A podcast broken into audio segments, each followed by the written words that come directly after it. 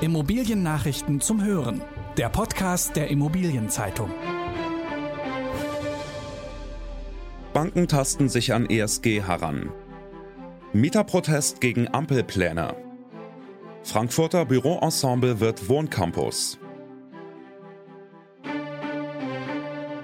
Diese Folge wird gesponsert von Flattyfind. Immer mehr Bauträger, Makler und Projektentwickler setzen Flattyfind für die Neubauvermarktung ein. Der digitale Vermarktungsassistent Flattyfind liefert Ihnen Echtzeitdaten, mit denen Sie Neubauprojekte schneller und effektiver vermarkten. Mehr dazu unter flattyfind.com/ez.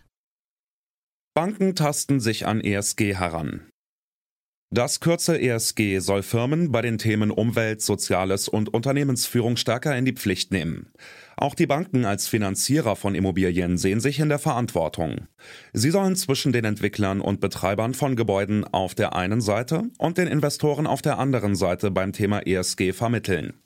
Die Bereitschaft dazu scheint vorhanden. Viele Finanzierer sagen, die Immobilienbranche hat in den vergangenen Jahren gut verdient. Sie sollte der Gesellschaft etwas zurückgeben. Das Problem liegt aber in der Umsetzung. Denn die Geldgeber müssen erst noch ESG-Datenbanken aufbauen und Standards festlegen. Dazu brauchen sie etwa die Verbrauchsdaten von Mietern, aber nicht jeder Mieter will seine Stromrechnung offenlegen. ESG erfordert mehr Digitalisierung, sagen Experten. Es müssen Daten gesammelt und ausgewertet werden, Stresstests durchgeführt und zusätzliche Analysen erstellt werden. Das aber kann dauern. Mehr zum Thema lesen Sie in der nächsten Ausgabe der Immobilienzeitung unter dem Titel Die grüne Spur des Geldes. Mieterprotest gegen Ampelpläne. In der Mieterschaft regt sich Protest gegen die Pläne der möglichen Dreierkoalition aus SPD, Grünen und FDP zum Thema Mietenregulierung. Die im Sondierungspapier festgeschriebenen Positionen würden alles so lassen wie bisher. Dabei hatten SPD und Grüne sich in ihren Wahlprogrammen für eine Begrenzung des Mietenanstiegs im Bestand ausgesprochen. Dieses Versprechen müssten die beiden Parteien gegenüber ihren Wählerinnen und Wählern nun einlösen, fordert die Kampagne Mietenstopp. Der Initiative gehören der Deutsche Mieterbund, Gewerkschaften, Wohlfahrtsverbände und Mieterinitiativen an. Ihre Hoffnungen ruhen auf dem SPD-Linken Kevin Kühnert. Kühnert wird die Arbeitsgruppe der möglichen Ampelkoalition führen, die sich mit Wohnen und Bauen befasst. In welche Richtung die Gruppe gehen wird, ist anhand der personellen Zusammensetzung aber nicht eindeutig auszumachen. Die Kampagne Mietenstopp indes macht weiter Druck. Sie fordert, ein Mietenstopp für sechs Jahre muss in den Koalitionsvertrag. Die bestehenden Mieterschutzregeln lediglich zu verlängern, wirke auf Mieterinnen und Mieter wie ein schlechter Witz. Frankfurter Büroensemble wird Wohncampus. Der Leipziger Projektentwickler Quarterback Immobilien will die denkmalgeschützten Olivetti-Türme im Frankfurter Stadtteil Niederrad zum Wohnquartier entwickeln. Dazu sollen zwei weitere Bürotürme auf einem Nachbargrundstück abgerissen werden. Auf dem dann zur Verfügung stehenden Gelände sind fünf Ergänzungsbauten vorgesehen. Insgesamt sieht die Planung in dem zukünftigen Quartier 650 Mietwohnungen sowie im kleineren Umfang Büros, Einzelhandel und Dienstleister vor.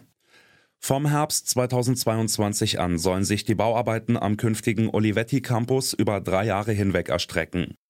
Das Projekt ist Teil des sogenannten Liona Quartiers.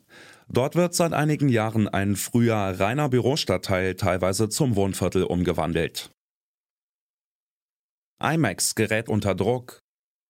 Der Projektentwickler IMAX Real Estate weckt Assoziationen zum chinesischen Immobilienkonzern Evergrande. IMAX ist Investoren die Zinstranche für eine Anleihe schuldig geblieben.